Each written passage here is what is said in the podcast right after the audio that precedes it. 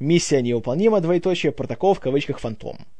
Четвертая часть этой франшизы, которая долго разрабатывалась, было много разговоров о том, будет ли вообще Том Круз снова в ней, учитывая его натянутые отношения с Paramount, но оказалось, что все-таки будет.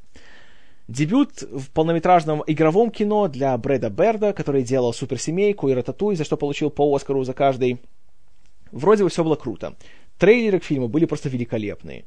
Знаете, жесткие, быстрые, динамичные, зрелищные. Обещали супер классное зрелище, захватывающее, интересное от начала до конца, то, чего мы еще не видели. А получилось все то, что мы уже видели. Да, все наделали много шума насчет того, что «Нет, ну там же Том Круз сам выполнял свои трюки на самом высоком небоскребе в мире, в Дубае, как это круто!» Знаете, да, нормально, выглядит при приятно.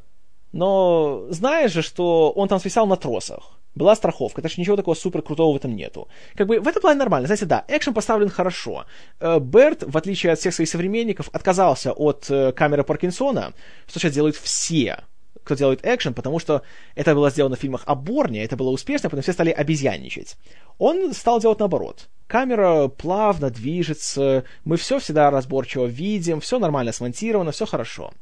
Проблема в том, что фильм абсолютно клинический сценарий. Я, конечно, понимаю, что это, знаете, шпионский экшен, и от него не стоит ждать чего-то там очень супер логичного, но здесь все просто переходит все пределы.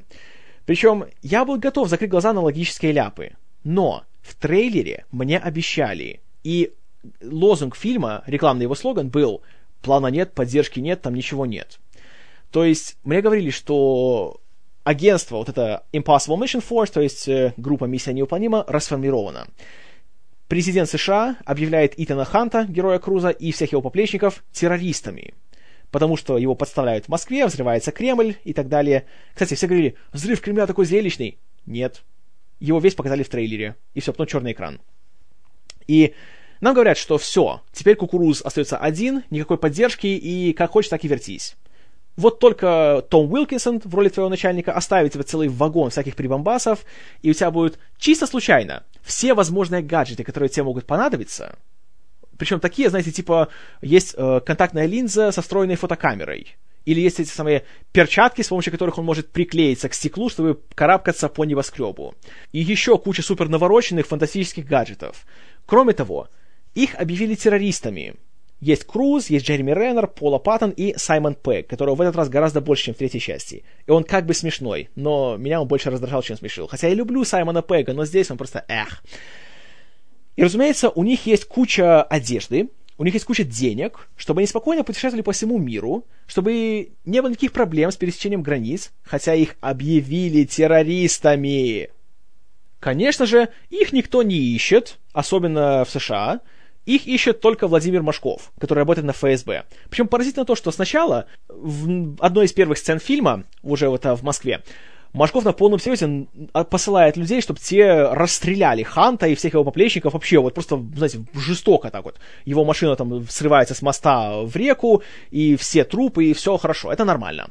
А затем он что-то ходит, э, с этим Хантом что-то разговаривает, э, там куда-то его вводит, вместо того, чтобы просто взять и его пристрелить.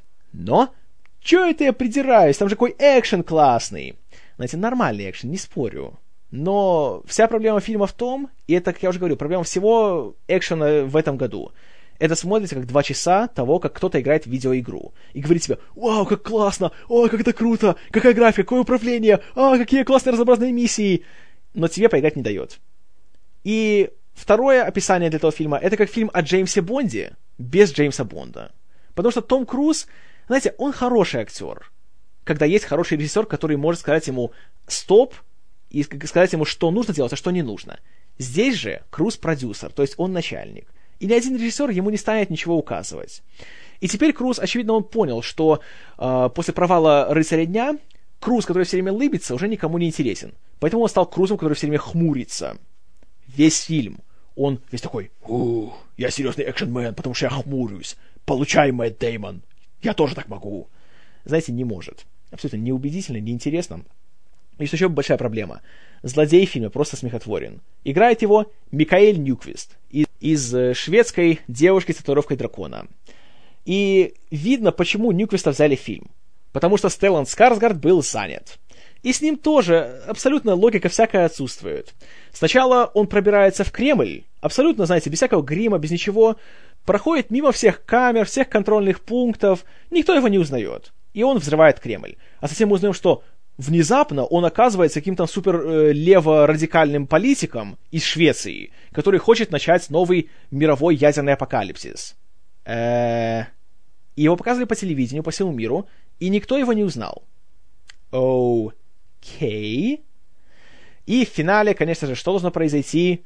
Он должен отправить ядерную ракету где-то, кто там, в Нью-Йорк или в Вашингтон, я уже не помню, куда точно. Ну да и не суть. Он ее отправляет. С помощью старого советского спутника. Ладно. И, разумеется, есть классическая сцена. Он говорит какому-то своему прихвостню, запускайте вирус. И что тот делает? Нажимает на кнопку «Запустить вирус». Ой, товарищи. Нет, нет, знаете, нет. Лазание по небоскребу, вы это не компенсируете. И я не могу вспомнить, когда в последний раз мне было так скучно смотреть вот такой большой масштабный фильм. Поэтому «Миссия невыполнима протокол Фантом» нет, не рекомендую.